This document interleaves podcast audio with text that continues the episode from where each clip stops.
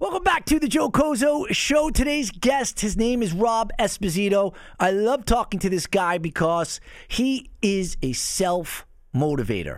He is someone who took a business, started from scratch, had absolutely nothing, no one gave him a dime, and built it into this huge conglomerate called Relocators. It's a moving business right here on Long Island. Another reason why I love talking to Rob is how real he is. He talked about the trials and tribulations of growing up, having a mother and father divorced, him getting a divorce. He is so transparent, doesn't hold anything back, talked about how when he was younger, he was selling drugs just to make a couple of bucks. Whatever it is, Okay? I love people coming on the show and just being real and then a true success story and is none other like this man, Rob Esposito.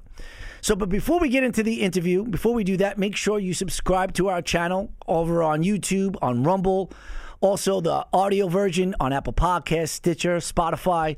And also, today's show is brought to you by My Pillow. Go over to mypillow.com. Make sure you check out their new My Pillow 2.0.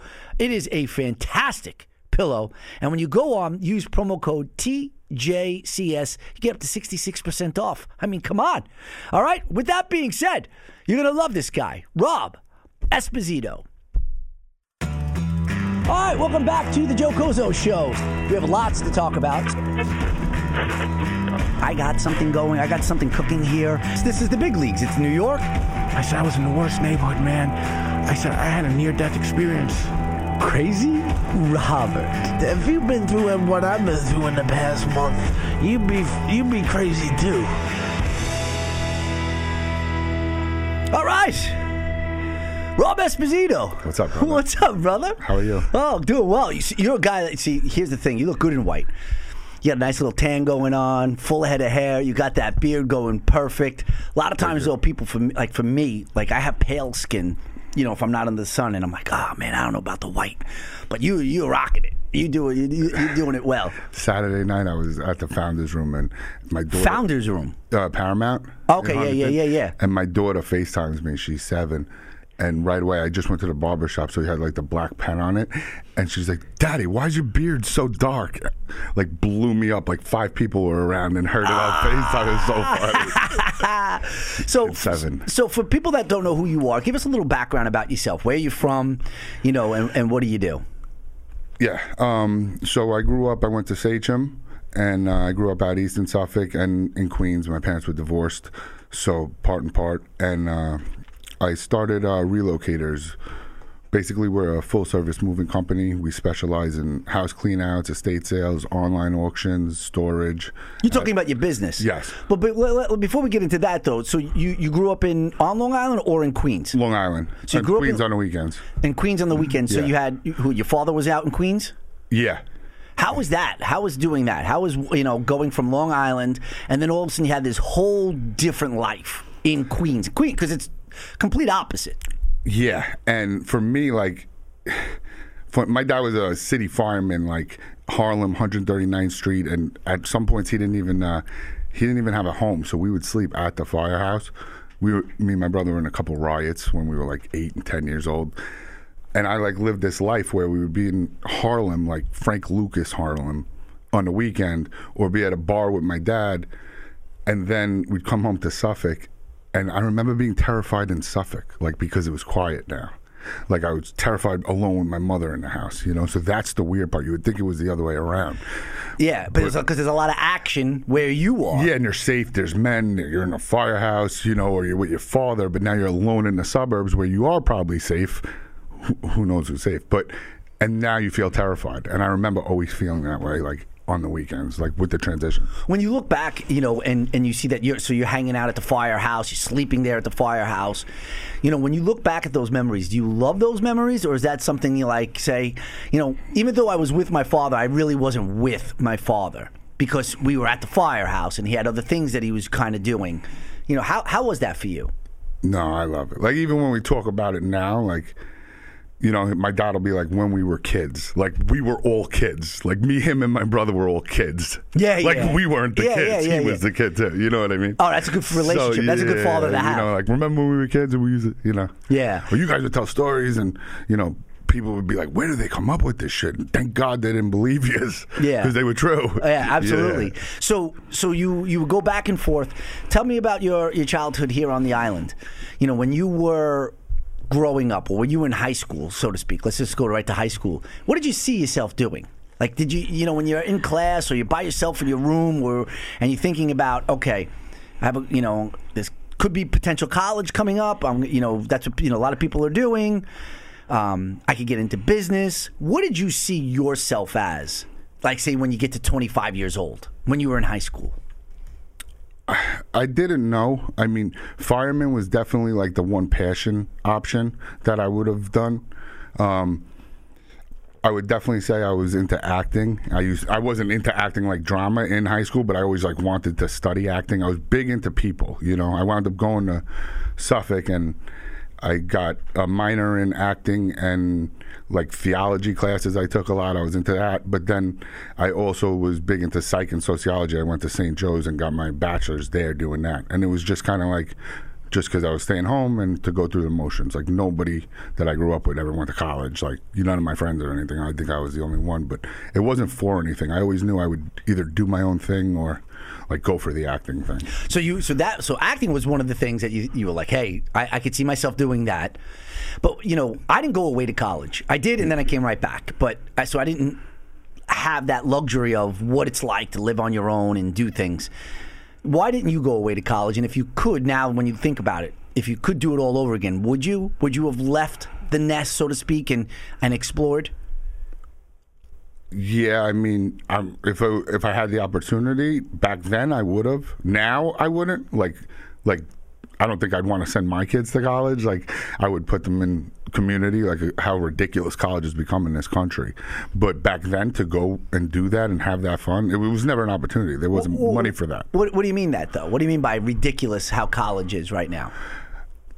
because people just push their kids to college just to go to college. You know what I mean? Like, yes, do I think going to college helped me and I learned a lot? I'm all for learning, but so many people just pay for the college to pay for the college and there's no real direction on where the kids are going. So unless you need you're going to be a lawyer, you're going to be a doctor, why are you just sending them to this expensive school to go party? Like I, I would never do that. I agree with that. I, you know, I mean, You know dep- I mean? like you said, if they have, if the kid has direction and says, "Hey, listen, I want, I want to be a registered nurse, or I want to be a doctor," like you said, or I want to be an engineer, Yeah. and maybe work for say Lockheed Martin or something like that, then yeah, I can understand that. 100%.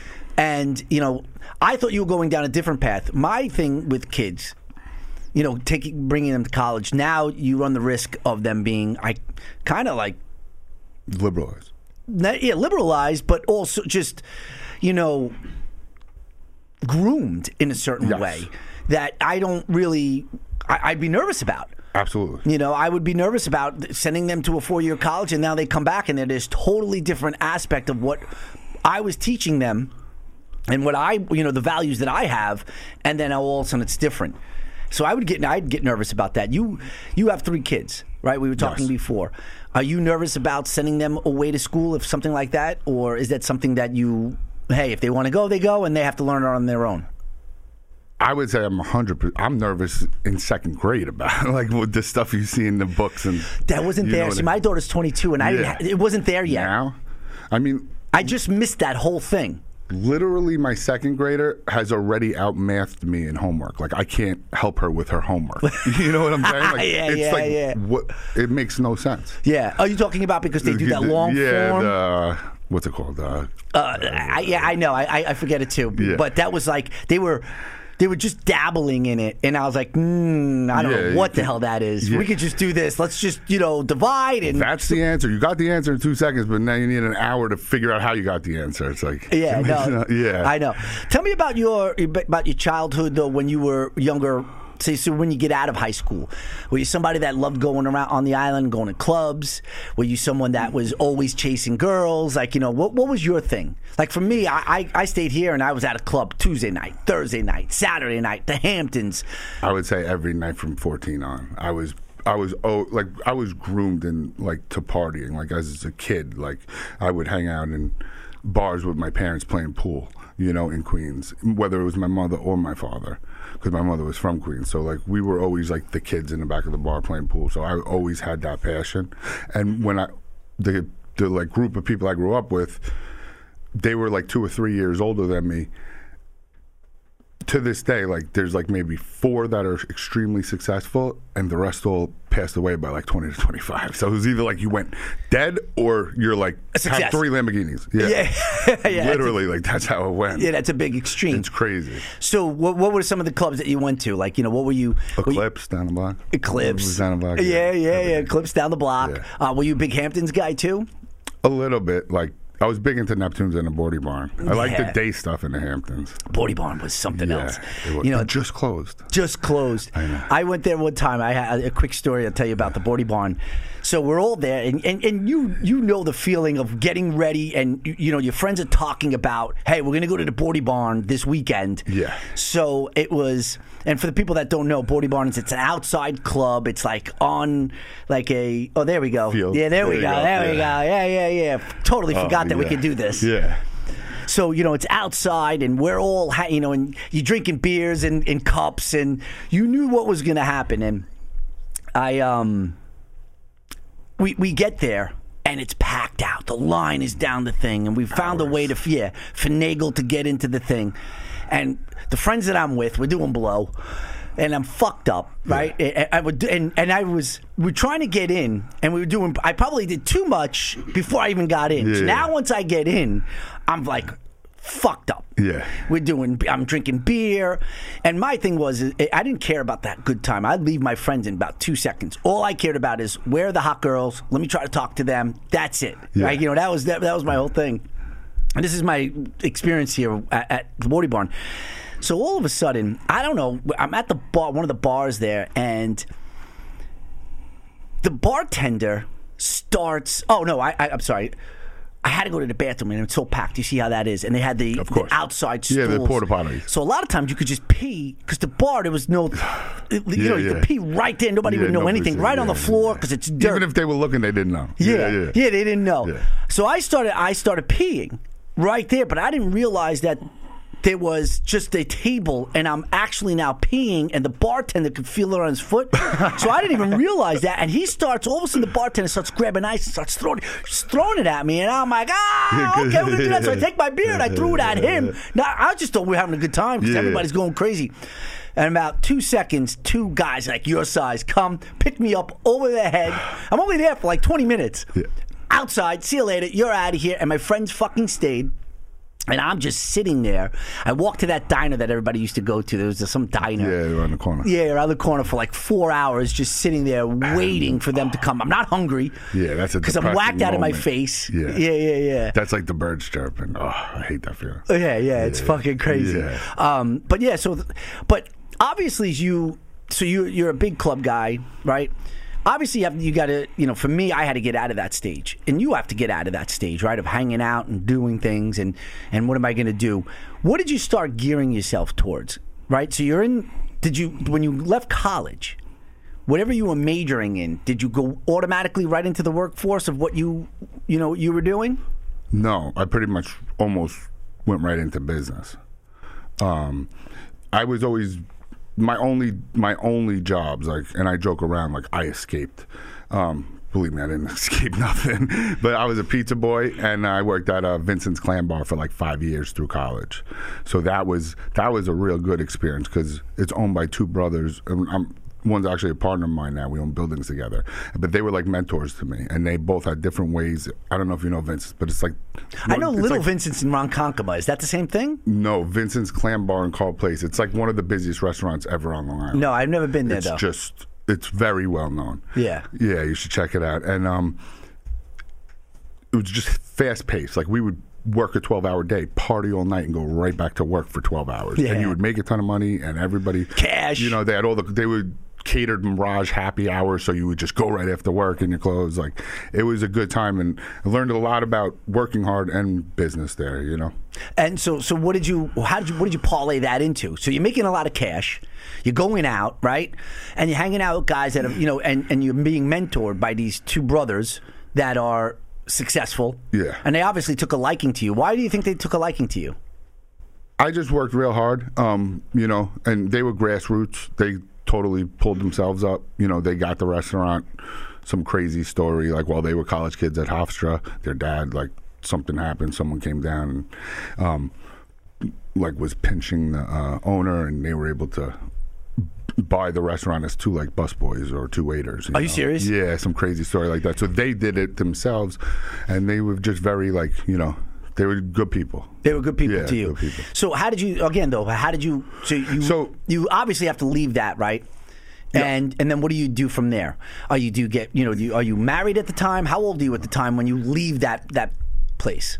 I'm like 22, 23, and I'm miserable with like the fact that college ended, and now like this is what I'm doing. Like I'm not working two nights and two days. I'm working four 12 hour days. Literally, you wake up and then it's nighttime, and you're working the entire time. And I'm like, this is not what I want to do with my life. My plan was probably to like save up some money. Even when I started my company, my plan was to save up money. Buy a route, maybe like save up a hundred grand, buy a route, Like a Boar's Head route or yeah, something like that. My best yeah. friend owns a Boar's Head route. His father, It's yeah. crazy That's how so like you know you yeah, that. I, that was that was going around That's exactly what too. Yeah. Yeah, that was that's what used to go around. Should I was buy thinking potato Head? chips at the Yeah. time, but should I do Boar's Head old wise Yeah. chips route or something like that? Yeah. My my nana in 2000 got cancer, and my mother was like the caretaker of the family. She had to like empty her Queens house in Elmhurst and bring her to Long Island. So she like left her secretary job and started. Uh, she put an ad in the paper, feeling overwhelmed, old stuff out, brings the money in. Let us show you where to begin. And she started this estate sale company. So that had been going on now for like six years, where she had this big following. She was one of like two or three only on Long Island.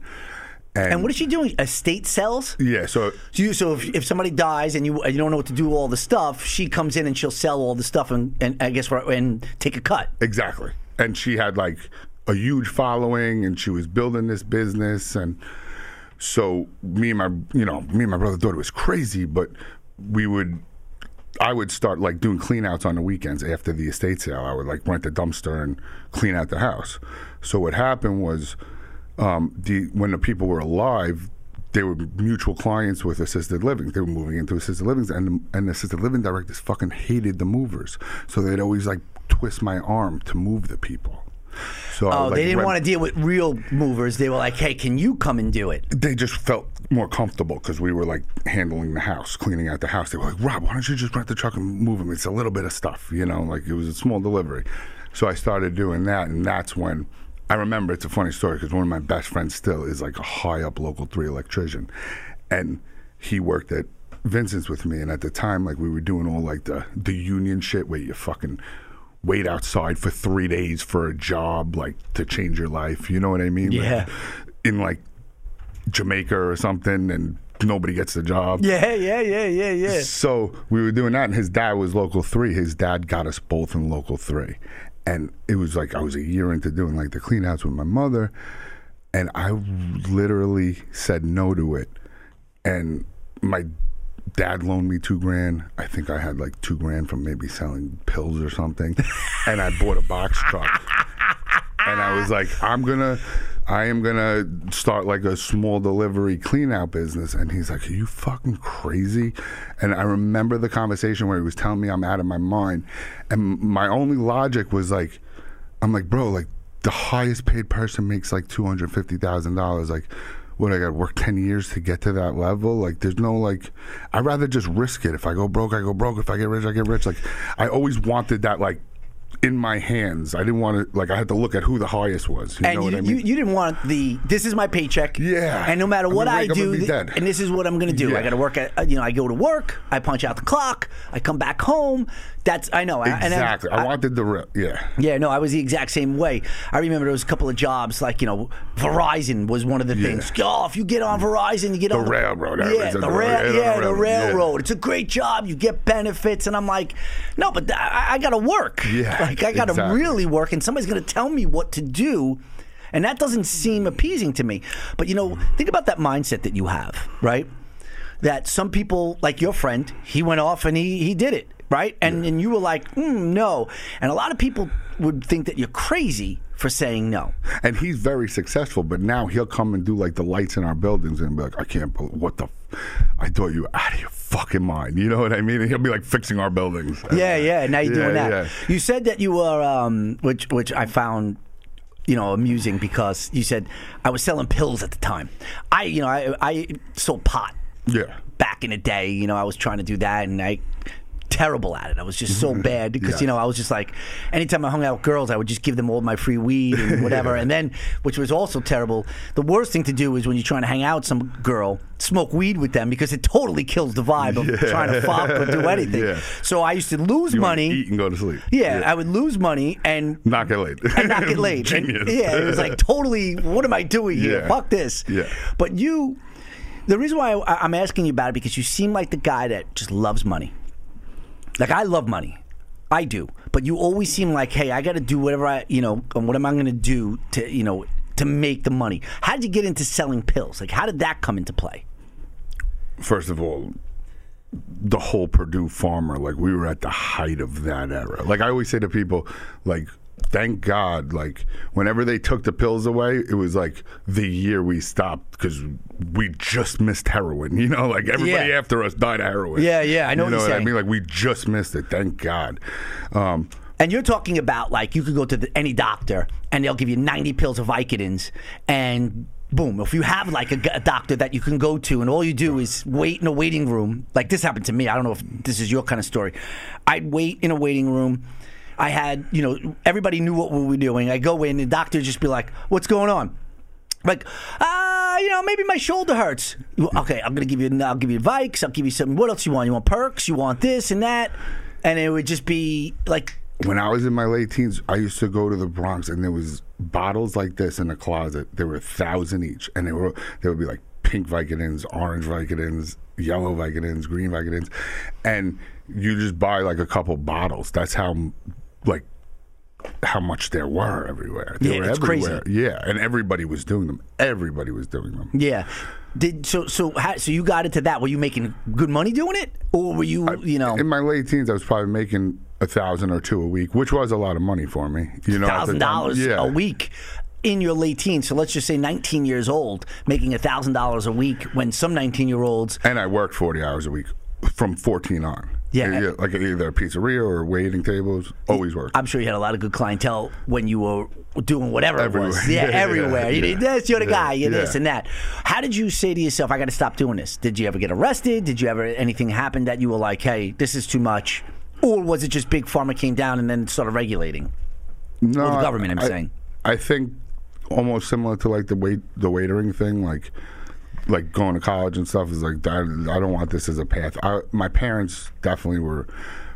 My parents were awesome people as far as like very good with like guiding. Like my stepfather was a cop, was a retired cop. My father was a fireman, and my mother. They caught me at once, like right when I started college, and they basically were like, "This is not it," and they made me Oh, me. they caught you with your pill. Yeah, and they made me pay for like the next year of college with the money. They fa- they found like seven grand. Oh, you know, yeah, I was like yeah. 18, 19 years old. You're like, oh, fuck, I got Yeah, and then I moved out, and then How did that? Tell me about that story. Like, how did they? uh, Like, were you- out? Everything's great. You're in your car. First of all, what were you driving around that time? Like, do you have a nice car? a white Honda Accord, and then I think I bought a Cadillac CTS. Of That was, like, course, the big I car. yeah, of course. Of course you did.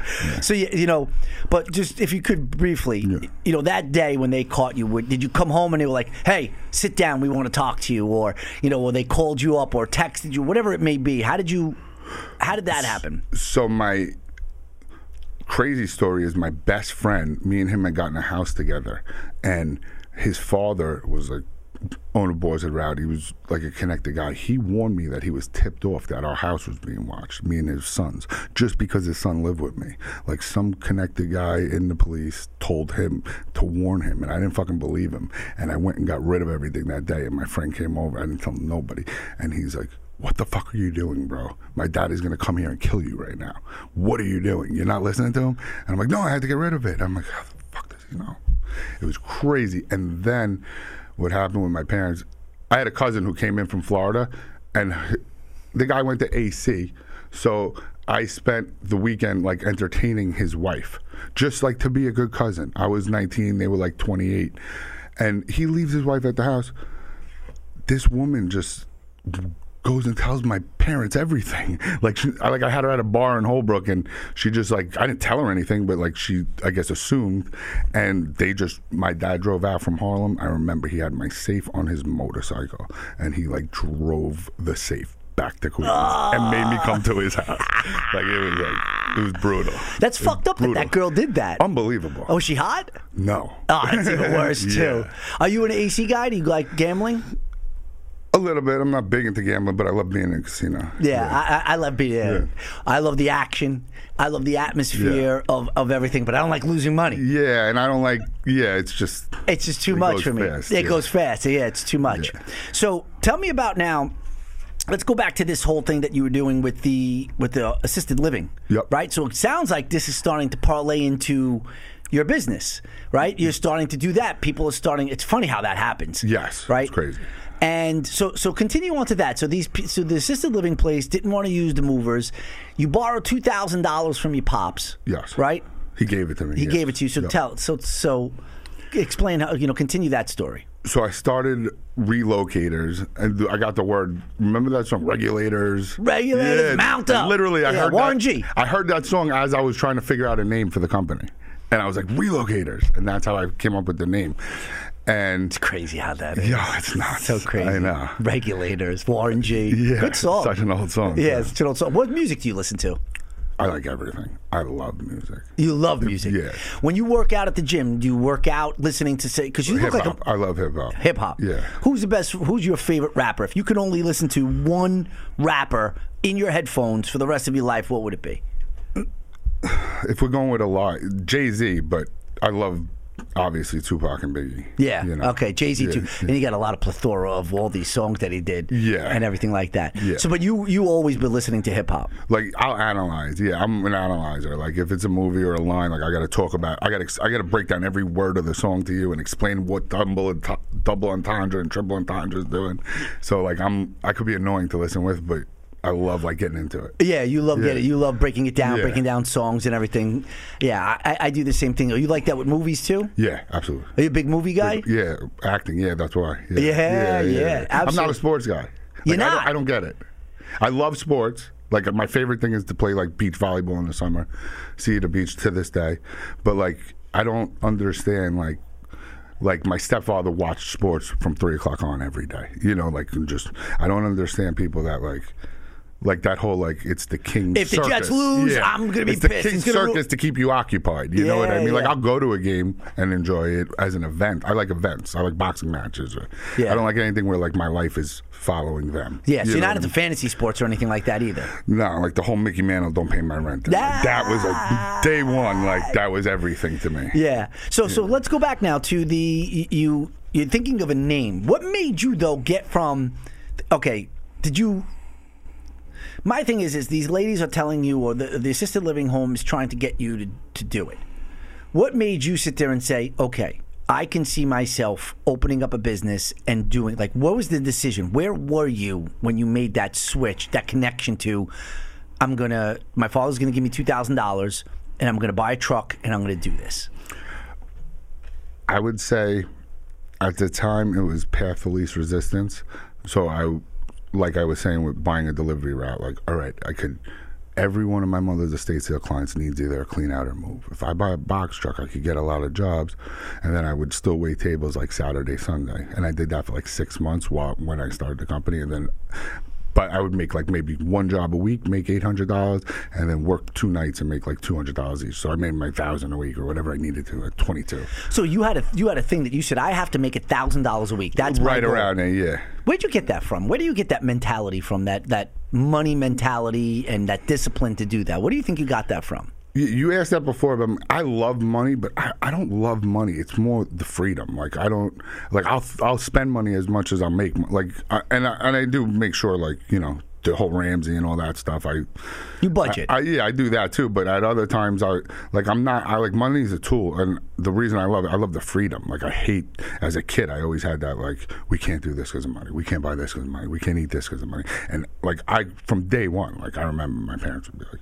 You better do something. You better study because you're, you're going to need to make a lot of money. You like nice things. Like, You like what I money can do. You like the fact that if I have a lot of money and I want to go to Miami, I can just go to Miami and I don't have to worry about, you know, saying, "Oh, I can't do it because I'm not making any. I don't have enough money for that." anything and just freedom and like what I was telling you before we got on the air about the case like being able to be like yo if this was somebody else they wouldn't be able to afford all these tests with the court and you know like it's easier just having that I just feel like when you don't when you're not able to afford stuff you're obviously going to a restaurant anything you do you know having the freedom to like no I can make that happen Like, Is that something I that you like? You like going out to eat?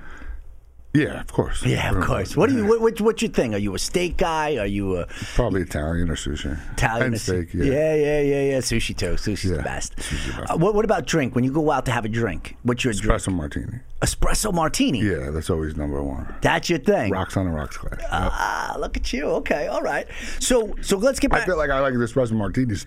Now, all of a sudden, it's in. You know, like, like I always like the espresso martinis. Now it comes in a can like a fucking white claw. Like, Oh, yeah. When did it become like a fad? fad, like, yeah. You're like, no, no, I've been drinking this for a while. it, I've been yeah. always doing this. It gets me upset now. Yeah, Yeah. everybody does. Yeah, of course, of course. So talk to me about now. You you, you get this truck. You're making eight hundred dollars a, a week, right? You know, or you know, if you if you get a job, you could do eight hundred. You know, there there was a point that you said I'm going to go all in on this, right? Too. Like, how does it progress from the one box truck to where you are now? Explain that whole process. I would say And what year are we in right now when you started doing this? 07 I started, 08 is when I started the company. Okay, so yeah, so I'm oh like 23 years old. okay, so time. 08, you're Just finished college. just finished college. You got this thing. You have anybody working with you? A couple friends. Paying them here there, 50 bucks, Yeah, 75 bucks, yeah. 100 bucks a day. In the very beginning, friends, then hired a couple people, Craigslist, that sort of thing. How did you, so that must have been a good feeling when you had to hire somebody and now you're telling somebody else, hey, listen, this is what I need out of you. The first person I ever hired out of Craigslist was a week out of 16 years for murder. He was 32 and he killed somebody at 16. I didn't even know until like a month into working together on the truck. What are you talking about? God. So wait, wait, wait. So you get him on the truck. How did you find out that the guy, you know, killed somebody? He told me. Oh, he was like, we we got close. Like I, I'm, I could be with anybody and I'll get you know close to them. Especially when you're riding and you're working Yeah. together. You're there all the time. Okay, you know, lift this and help me with that, and you know this and that. Next thing you know, you start, you know, take a break and you're talking to the guy. Exactly. And he like he was like, Listen man, I, I really appreciate you know, I, I actually live in a shed behind that house you picked up. And he lived in a shed. And uh, he's like, I appreciate what you, you give me the job and he's like, I just want to be honest with you about something. You know, when I was sixteen I shot a guy on Canal Street over jewelry and I just got out of prison. He was like thirty two. So now you have that story, right? That guy tells you that. You're probably like, hey, you probably say before you tell that story, like, this is a good guy. He's a hard worker. He's helping me make a business. He's helping me do things. and now, to a fault. and now, and you're a good guy. And now you have, to me, it sounds like a dilemma. If you if you tell the guy that you're not going to work for me anymore because you can't have him, now you know he's living in a shed, which is not something that Yeah, that you can't live with that. yeah, now you got to live with Yeah. that. Or and, well, I know that th- I'm hanging out with a guy that if shit could get a little stupid, he has no problems killing somebody.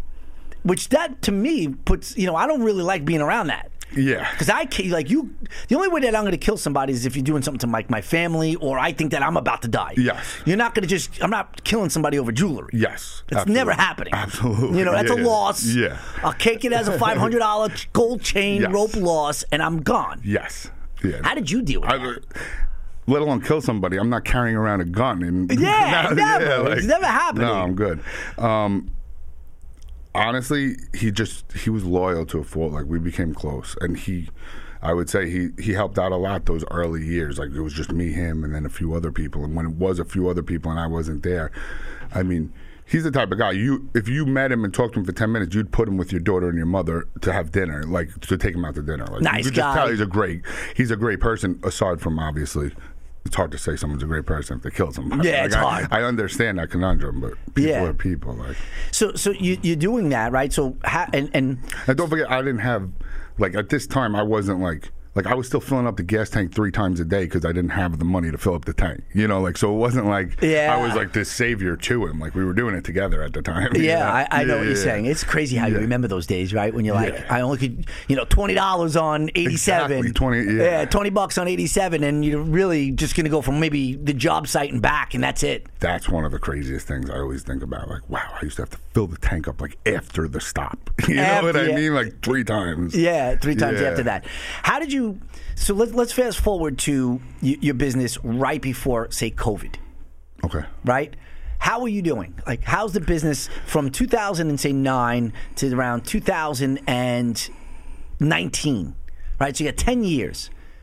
How is that? How's everything working out on that? You know, is the business growing? Are you doing really well? Are you able to say, hey, I don't have to work as a waiter anymore?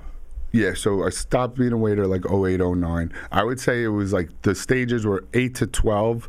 It was like self self-employed, like me on a truck with a couple guys. Then, So you're busting your ass yeah, every day. like fucking hell. and you're doing everything. Like hell, like literally, like leaving the job to do the estimate, to come back and do the job, to dig out the basement, hoarder houses, shit, like literal feces. what do you mean? Wait, wait, wait. What did you say at the end? Like we cleaned out hoarder houses, What's a hoarder house? Like the show Hoarders. You ever see it? Oh, oh, a hoarder Like, house like a that. hoarder house, Oh yeah. yeah. somebody that's they, they like they haven't been paying rent like- and they're there for like three, four years and they're just fucking the whole house up. it, it's like a drug addiction. Like this person lost somebody, and they've suffered a loss so great that they wound up holding on to everything for the rest of their lives, including dirty diapers and garbage. Can you put a hoarder house up, or let's see what if, if that'll even come up? So here you are, you, you're you're busting your ass for you saying so. 2008 to 2012. Yes. So obviously, if you could remember that time frame, right? That means something happened in 2012 that changed the game for you. What was that? Audiobooks. I'm a big audiobook guy. Yeah. I'm a big audiobook. Look at you. Okay, so tell me about that. I'm interested in knowing that.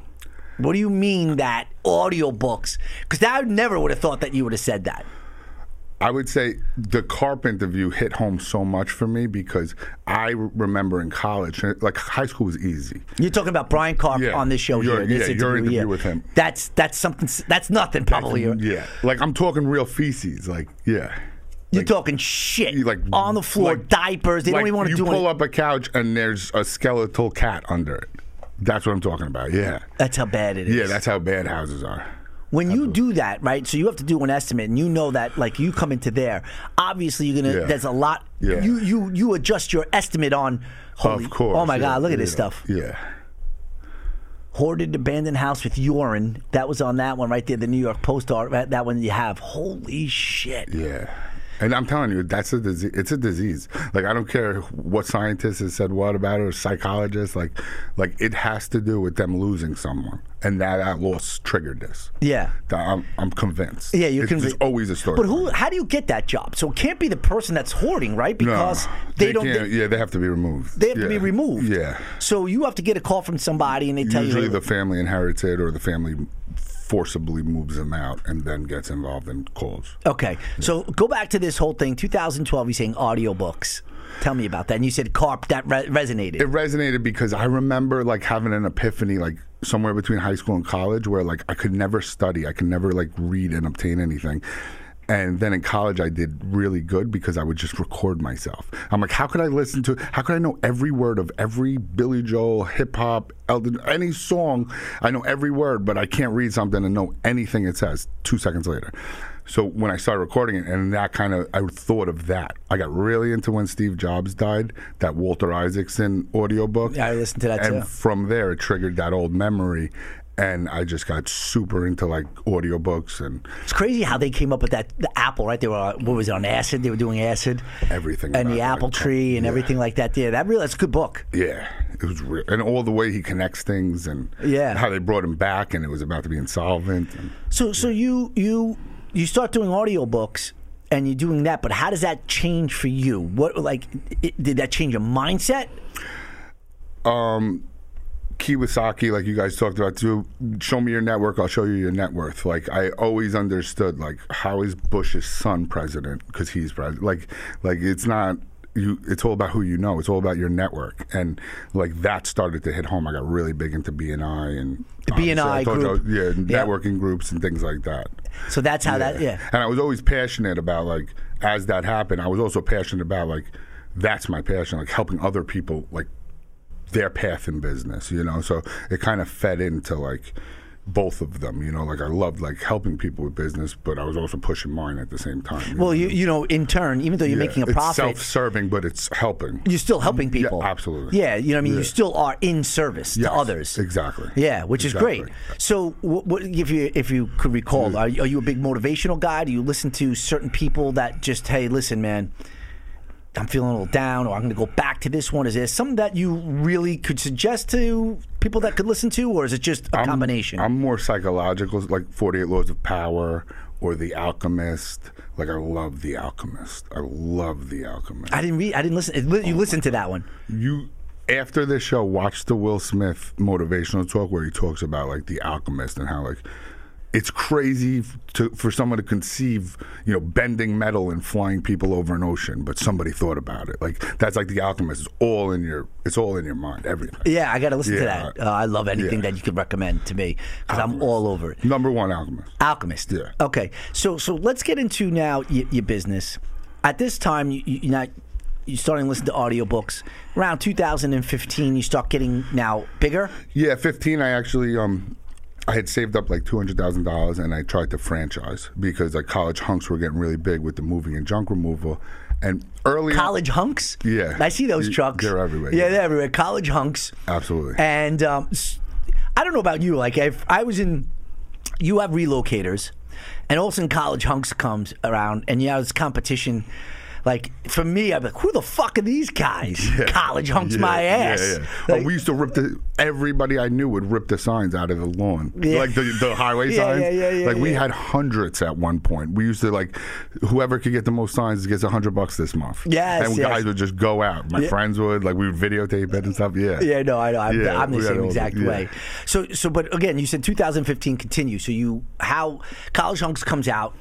they franchise So I went the franchise route. I had like invested all the money I had in this franchise idea concept that I had, like the end to end service. I saw that early on. That like, so if you Google biggest stressors in life, it's death, divorce, moving, serious illness. Like it comes before fucking cancer. Like in the biggest stressors, it makes no sense because it's like a contractor's job. Yeah. But no, you're holding people's entire lives and taking them with you without them there. So like it does make sense when you like conceptualize it, but it's so crazy to see like how moving can be up there with those really serious life events. you know? Moving is huge. It's a huge ordeal to say, I'm going to now, where I've been, say, my whole life, and now I'm going to pick up and go, right? 100%. Yeah. So, so continue. Go ahead.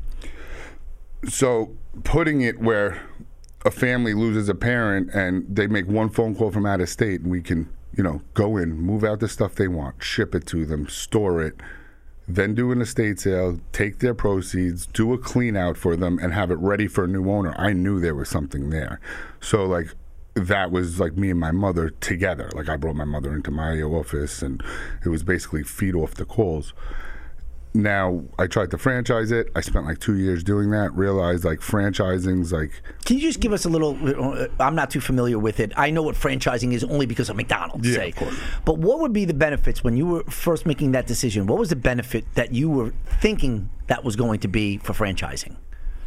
buy dirt. a good song, by the way. I love the song. Yeah, I listened to it on the way Yeah, yeah, here. yeah, that's why I said. That's why it hit my head. Great song. Um,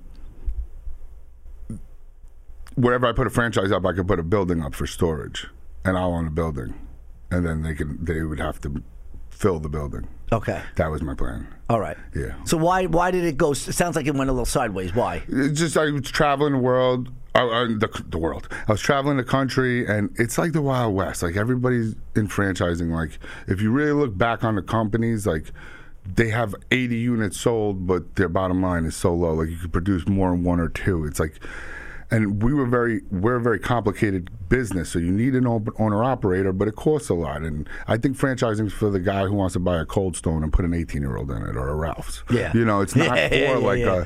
a A Ralph's. Yeah, Yeah, hot wings. Exactly. Yeah. Something simple. So I came back and I just went like more the commercial route, the commercial, um, like commercial storage, commercial buildings, and I wanted to redo it. So that's what I've been doing since like 2016. Basically, trying to buy a building a year. Fill it with our storage. As the offset of the company is, you know, we get. a When you say storage, though, uh, so are you saying? So if you want to hoard, if they want to clean out, not necessarily throw that stuff out, they're going to store it somewhere. Yeah, like when we move people, their clothing gets messed up, or they're downsizing and they have extra stuff. You know, we f- we we offshoot a lot of storage all the time. All moving companies do. which is so great because that is now just sitting there making money for you, and you don't do anything. Yes, It's such yeah, a it's residual, it's passive. Yeah. Yeah, it's passive. It's just sitting on the thing. You are watching that thing just make money. Yes. Yeah, which is great. It's a great concept, and the more you can do it, so you're you're starting to sit there and say. The more we have of that, the more obviously money that I'm making, and the more passive income basically I'm making, right? Absolutely. Yeah. Yeah. We're building equity. Yeah. You're, build, you're building equity. So talk to me about up to that point. Now all of a sudden, COVID hits. Right? Were you someone? Because this is you know, a lot of businesses, small businesses, COVID hits, and they're like, Jesus Christ, I'm done. What am I going to do? How is you know? I- I'm not going to be able to survive. I, I'm shut down. Can I tell you a great story about this? That Yeah. made me think of this.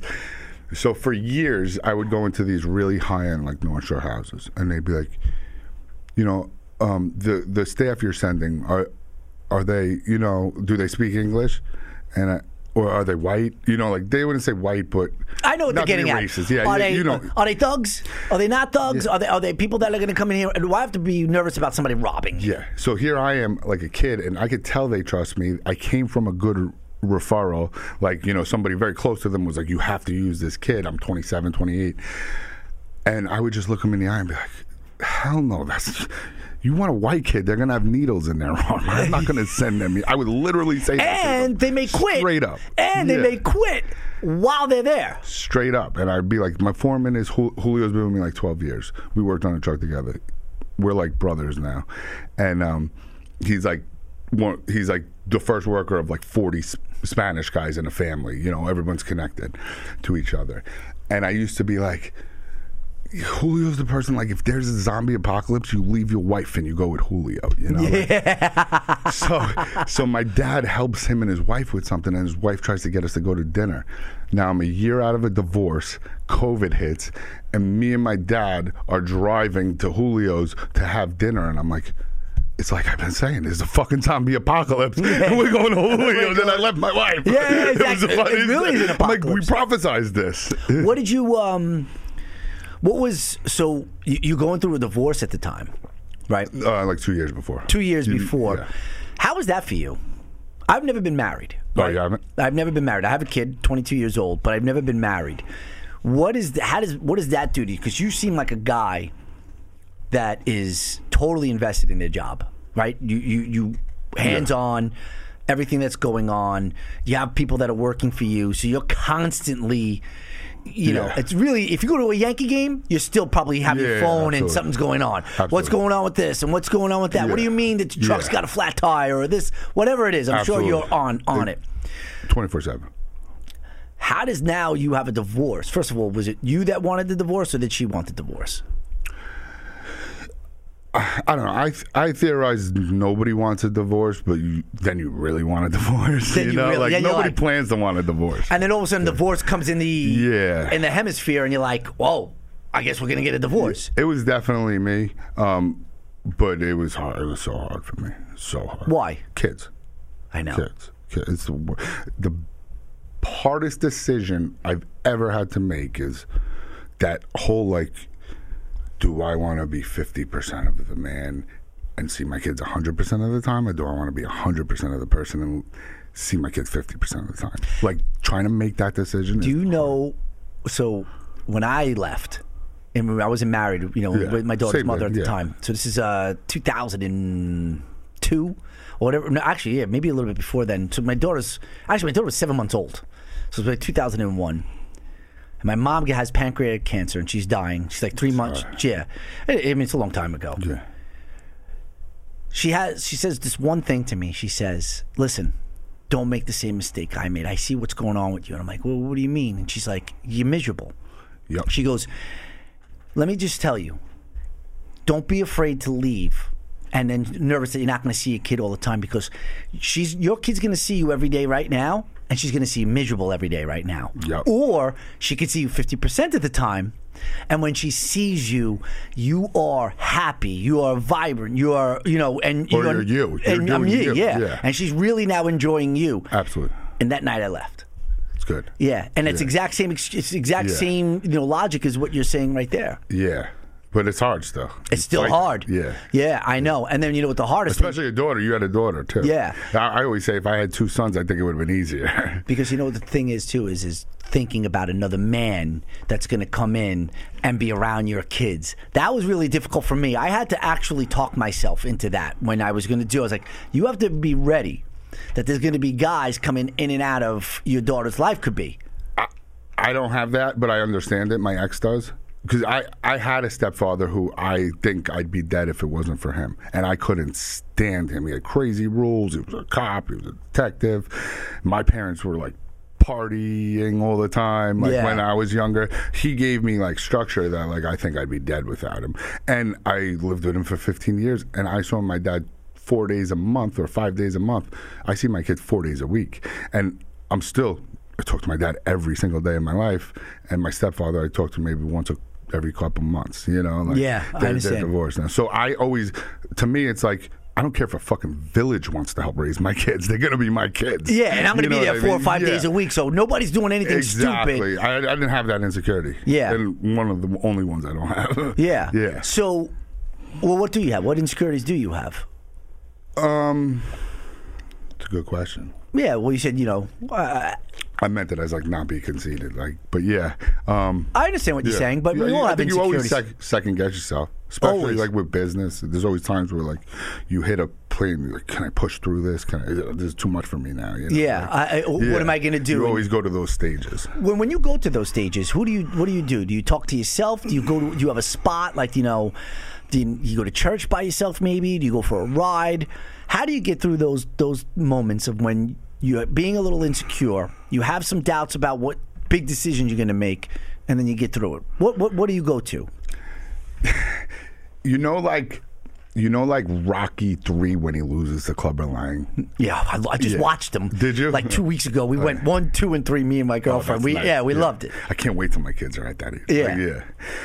You know when he like brings him back to the gym and he's like, "You lost it, you lost the eye," and they're like, Oh hard. yeah, yeah, like, him and his manager. Yeah, like that feel, like Rocky Four when they're d- driving, you Yeah. know, through the tunnel. Yeah, yeah. Like that feeling of like, you see, in the, in the beginning, it's er- it's easy because you have nothing, so you have nothing to lose. Like it's so easy to do well in the beginning and take a chance.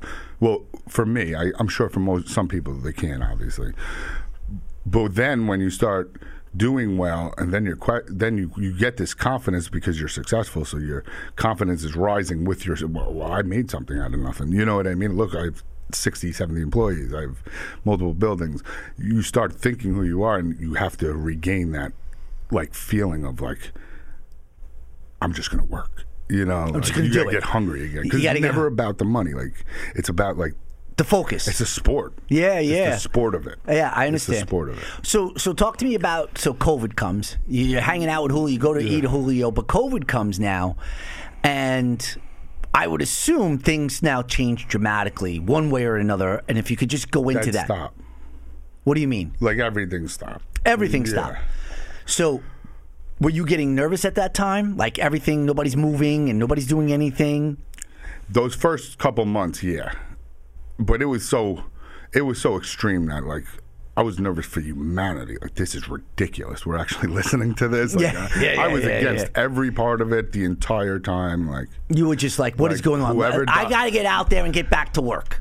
I, I mean, I know this is not the greatest thing to say, but like my perspective was just like, if you die, you die. Like, like we can't live our life. Like we can't just stop life. For some people are going to die. Like, no, if my father's got a lot of 9/11 illnesses, all right, so he should stay home, and we'll bring him food to his doorstep. Like, Yeah, but I'm a we- healthy We're guy. still going to go out. you yeah, know, I'm a healthy guy, and I'm and I'm young, and I got to live my life. My kids are young, and I got to go live my life. Yeah, so it's crazy to me that that could happen. But and the only reason why why I'm getting into this here is then all of a sudden a boom starts, Yeah, big time. a big boom, and that is I don't like what New York is about, and I want to move out. Yep. And here all of a sudden, what's the most popular thing? I got to call. Move to Florida. I got to move. Yep. So how did that all of a sudden that explosion affected you, you know, and and and, and your business and your life? I had a theory before COVID that no matter what, like I remember being 14 and starting a job and telling my dad, like, how could anybody be poor? You just work, you know? Like, and my dad was like, Rob, you have no bills. You- You're 14 years old. And, but like that concept was in my head, like, just work. Like, and when I waited tables, it was like, no, I don't want a day off because I don't have enough money to go out that day off. I'll Yeah. just keep working. So like I had this theory that no matter what happened and if we lost everything, like when I would go to take a risk or something, like you were saying before, or test myself, whatever. If I fail, my my cell phone, I'll always be able to make a thousand dollars a day working. Like I'll just go in a truck with somebody. Yeah, you know. Or I say that all the time too. I say, listen, if my, my law practice goes down or Yeah. anything, I'll bartend. I'll, Exactly. I'll, I'll move to Manhattan. Yeah. and I'll bartend fucking four or five nights a week, making cash, and Yeah. I'll do it. I don't care. Whatever it is, I can do. Yeah, and that's like Jay Z music. Like, Yeah. start me broke, I better get rich. Like, you- Yes. you, get it. You, Yeah. and yeah. So when COVID happened, though, that was tested. Like we showed up every day, like five of us, and three like three workers and like two or three office people, and every day there was nothing, and a call came in for an emergency from like a realtor. And to my cell phone, like the business was gone, but we were able to make like 1500 2000 a day doing something for someone. And that happened every single day. And it really rode, it really like was a testament to wow, we could keep it going. And then everything else after that is just the tidal, it's a literal tidal wave. It went away and it just came back 10 times stronger. Ten times stronger. More than that, probably. And and everybody and you were seeing what? What was like? What what were you seeing as a mover? Everybody's moving to Florida was the number one, right? Yeah, but now people, what nobody understands is people that can never afford to live in the city were then moving to the city.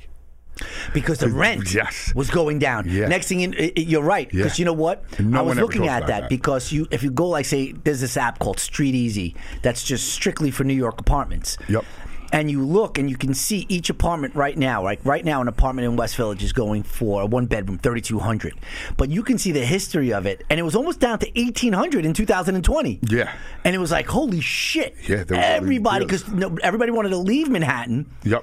And then the rent was going down. Yes. So you were moving a lot of people into Manhattan now. I saw it happen often, and I was like, "Oh, that makes sense." And nobody's talking about that because it's so dead. But now people that could never like have a Central Park view might have had the Central Park view. You know what I mean? Yes. So that was going on too.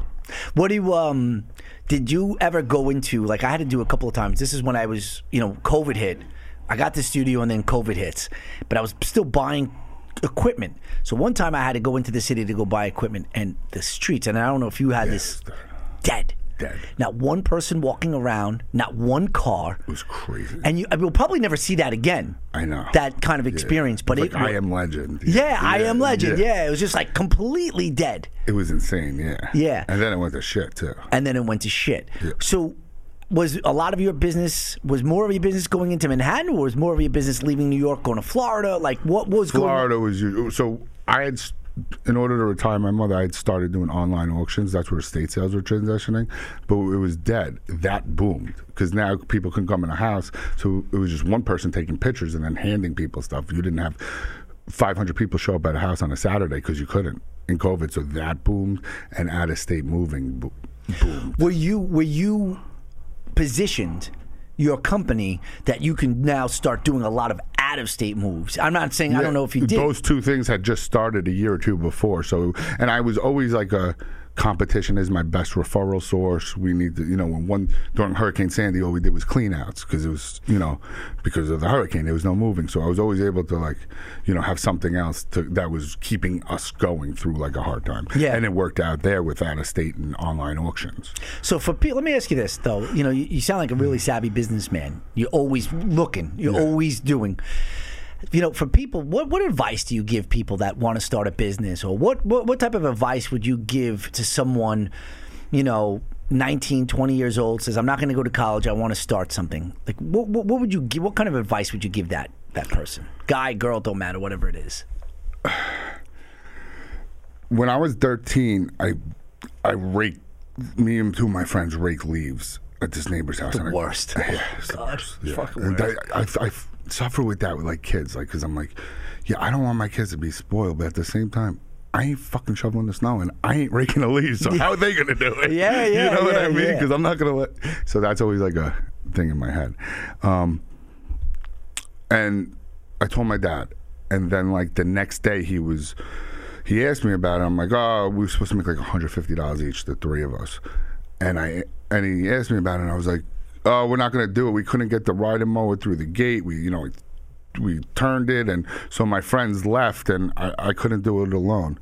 And he was, fuck no, like you're finishing. And for like three weeks, I raked this guy's lawn by myself, this huge property. I'll never forget it. And that was like the moment, like you can't not complete something. Like the guy gave me like seven hundred dollars. I was a millionaire that day. Yeah. you know, after like three weeks of working by myself, so the lesson that your your, your father's Ye- teaching you at that time is you start something you finish it. you finish it Yeah, and don't burn bridges. Like you can't. You gotta. You gotta leave off. There's some people you don't have to associate with, but don't burn. People are so ignorant with things, or with like, you know, emotions about things that happen. Like, and you gotta just be able to. You know, see through it, or what's their reason for acting that way? Like, Yeah. be above it. You know, because people let a lot of petty things stop them. I mean, that's what society does to you. It holds you down, and Yes. and people let that happen to them. what about networking i mean Number one. number one you, Number that's number one There's you think? nothing more important. explain that Show me a network. I'll show you a network. It's all about who. You know. Show you me know. a network, I'll show you the your net net worth. Yeah. Yeah. because it's all about who you know. yes You know how many times I called you about that other thing to get on here, but then I ran into that guy, and it turned out it was because of my commercial. There's a guy from my group that I was training how to be a president. He, he's like, "Oh, you got to use my commercial guy. Call him." I call him. He's my wife's my wife's uh, father's best friend, and then we start talking. It's and just one like, "Oh, I'm thing- gonna put you on show. I'm gonna do this." Yeah, one It- thing leads to another all to about another Networking. Yeah. it's all about networking so you would definitely say hey that's something that you got to do you got to network you got to get out there you got to get off your ass Absolutely. you know a lot of people are nervous about doing that a lot of people are nervous about they don't have the confidence to sell themselves because they're not they're not confident in who they are to begin with Yes. Yeah. Or they sell. Like, I, I don't like selling. Like, I like. Like you, like I was bad at selling drugs. Drugs sell themselves. Like Yeah, when you were yeah, talking yeah, about weed yeah, before, like, like I like it where like philosophy of reciprocity, like give and receive, or you know, you give great service, they'll need it. They need the service. you Yeah, know the what I law of attraction. Yeah, exactly. Yeah, It's absolutely. Can you, pull, can you pull up his website for us, Eric? Yeah. Um, so so talk to us about the business right now. What, what you know? How how's it going? You know, if people wanted to to use your service, how do they do it? You got a commercial that just came out too, right? You sound you seem like to me that you are also into motivation. Right, you are into into doing that. Is that something that you could see yourself doing? Is that something that you see, you know, like mentoring people or or and helping out people? Is that a, a path that you could see yourself going down? if I had one passion, it would be to help business owners, you know, succeed themselves. You got a great website, by the Thank way. you. Yeah, yeah. it. Did you did, did that take a while? Like, are you are you t- at that? Are you that person that so you have the website builder Yes. and you're like, no, I don't want that picture. I want this one. I don't like the way that bar is there. You know, I you know I don't want green. I Yes. want you know bronze or whatever that you know yellow that that that is. Absolutely. Like those hoodies took forever, and we wanted to use them for the commercial. And they, the lady's like, "There's no way. There's no way. We're filming the commercial. We pull the kids out of school. We have no shirts for the kids. We're tying them up." And at like 1 p.m., my salesman gets a text. The, the sweatshirts just got dropped off, and I fucking Uber, sent an Uber, and then called the guy, and I was like, "I'll give you fifty bucks. Just grab sweatshirts for me and bring them here," because I couldn't do an hour there and back. It was like thirty minutes away, so I had to do it one way, thirty minutes. Oh wait, so wait, you told the Uber guy. I, yeah, I Ubered the Woodbury to Hauppauge because I couldn't. I didn't have an hour with the camera guy. Yeah. I had to get him there in thirty minutes, and then I was like, I was like, I called him. I'm like, listen, I'll give you fifty bucks. Just grab the boxes and bring them to me right away. Ah, it's fucking great. And he did it? Yeah, they. Of course. Yeah, they're in a commercial. Oh yeah, I love it. Yeah. So so so there we are. So one eight eight eight five seven zero relo. What ma- you know? What made you? If we could scroll down a little bit, Eric, let's take a look at some of this stuff. Is this all you? Or like you know, I want this in here. I want that Yes. in there, and Yes. everything. Clean outs, moving, restoration, estate sales, storage. Out of those things, what do you think is the biggest thing for you? Right now, it's restoration. We're not. We don't do restoration. We do pack outs for restoration companies. So like, there's like maybe 40 restoration companies like ServPros, and every time there's fire or water damage, we call, we pack it, we move it, we store it, we return it, and we unpack it. So that's been the last few months because the real estate industry is dead. It So, is. yeah, it's going been- down. Well, right now it should pick up, I would think, but Is, is that something that you're always in tune to? The real estate market and everything. yeah, yeah. And the realtors that they're all optimistic right now, but I think they're full of shit. You Do we have getting- that, Eric? Do we have that commercial? Yeah. Let's play the commercial. Let's see what you got cooking here. Let's see what we got here. Let's see what we got. Relocators, Rob Esposito. Let's see what we got cooking. And um, t- so tell me a little bit before we make this commercial. Is that something that you said, hey, or did somebody say to you, let's do a commercial? No, I wanted to do it for branding, and that was a huge lesson too. Like Jay Z talks about how art, a song, you get so much in the lines, and how do you do that in 32 bars or whatever. He has an interview about that. You know what it's like dissecting a script, like to get it in 30 seconds and hit all the points. Like that took hours of us, like changing one syllable or one word. It was, Yeah, one it was word. fun. It was fun. Like that's what I love, like doing stuff like that. Creative, Yeah. in Yeah. artistic way. Yeah. Yeah, absolutely. You ready to rock? Let's see it. 25 years ago, my nana had cancer, and mom had the added stress of liquidating her home in Queens and moving her to Long Island. Around then, I had my first introduction to work, helping my father clean out vacant lots. Transitioning out of a home is one of life's biggest stressors. Since then, Relocators has been designed to streamline moving, cleanouts, storage, estate sales, and online auctions. Whether using one or all our services, let Relocators guide your family. Relocators Cleaning out vacant lots. That's Steve Politi's dad. That's Helping Steve- my father clean out vacant I lots. think Yeah. you So, so let me ask you this though. You- I mean, you have a lot of. How many trucks do you have? I think 17. Six- 17 16 or trucks. You have wow. Yeah. And how many employees now? 60s, somewhere around there. How does that feel? You wake up every day and you know that these people that you know you're relying on them, but they rely on you. Is that a burden that you know is something that you sit there and say, "I'm blessed"?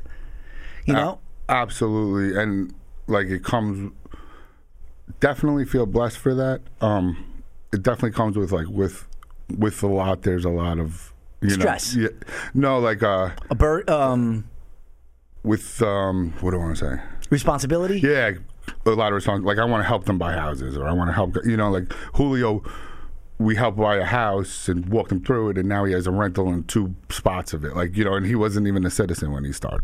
So you So like, like, I getting, love like help. I love seeing other people grow, and like I want to do better for them. You know. Yeah, absolutely. I always have that. But it's also you know cool too that you know I saw those people there. They're all hanging out there, and you build relationships. You go to work. see some Everybody, shit. yeah, you know, it's, and you have this thing, and, and it's um. Thank God it's Monday. Yes. TGIM, right? Everybody thinks, oh, thank God it's Friday, but you have something that says, thank God it's Monday.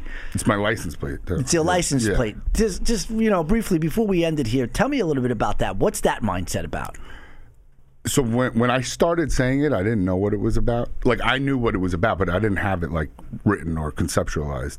It's just the motivation, and a big part of it is like you need to have like your TGIF, and you need to be balanced. Like you need to, like you were saying with the divorce and stuff, to be happy. You need to go into the weekend like excited about partying or being with your family, whatever you're doing for the weekend. But then you need to get up Monday. You can't have half your life suck. You know, and that's originally what it was about for me. Like all these people get up for work and like the other side of the expressway. Like, no, you gotta work that shit so you're going against traffic. Like and you can't hate half your life all the time. You know, you don't have to love it and be happy, but you have to at least. And don't know, look at it. Monday as being a negative. Look at Monday as being this is you know Yeah. the start of I could kill it, I can crush it, and it's a clean slate. And what happened to me was we were like we would all text every Monday morning, like five, six a.m., like fifty people. And one day I'm running in late to pick up my kids, and the school security guard's like, "TGIM, does that say thank God it's Monday? Why?" And I'm like. 99% of the world scream TGIF and 1% hold all the wealth. Just like, like it just came to me. And Yeah. I was like, that's fucking it. That's what it is. Yes. That's what TGIM is. Yeah, I love it. And though. then it became that. Yeah. Listen, my man. So how how do people get in touch with you if they wanted to? Like you have are you on social media? Uh, is Absolutely. relocators on IG? I saw that also it's on TikTok as well that you're trying to do too, right? Yep. Relocators, usrelocators.com is our website. And uh, our number, our local number is 516 595 7420. Rob Esposito, my man. Thank you so much. Hey, listen, I brother, I really appreciate it. Big fan of the show. Yeah, I appreciate that. And listen, so we, you know, if you get a chance, everybody, uh, subscribe to our channel, our YouTube channel. Also, we're on Rumble, Apple Podcasts, Stitcher, you name it. And with that being said, hey, Rob Esposito. Awesome. Great Nice guest, brother. Yeah, nice meeting you too, brother. And we are out. Peace.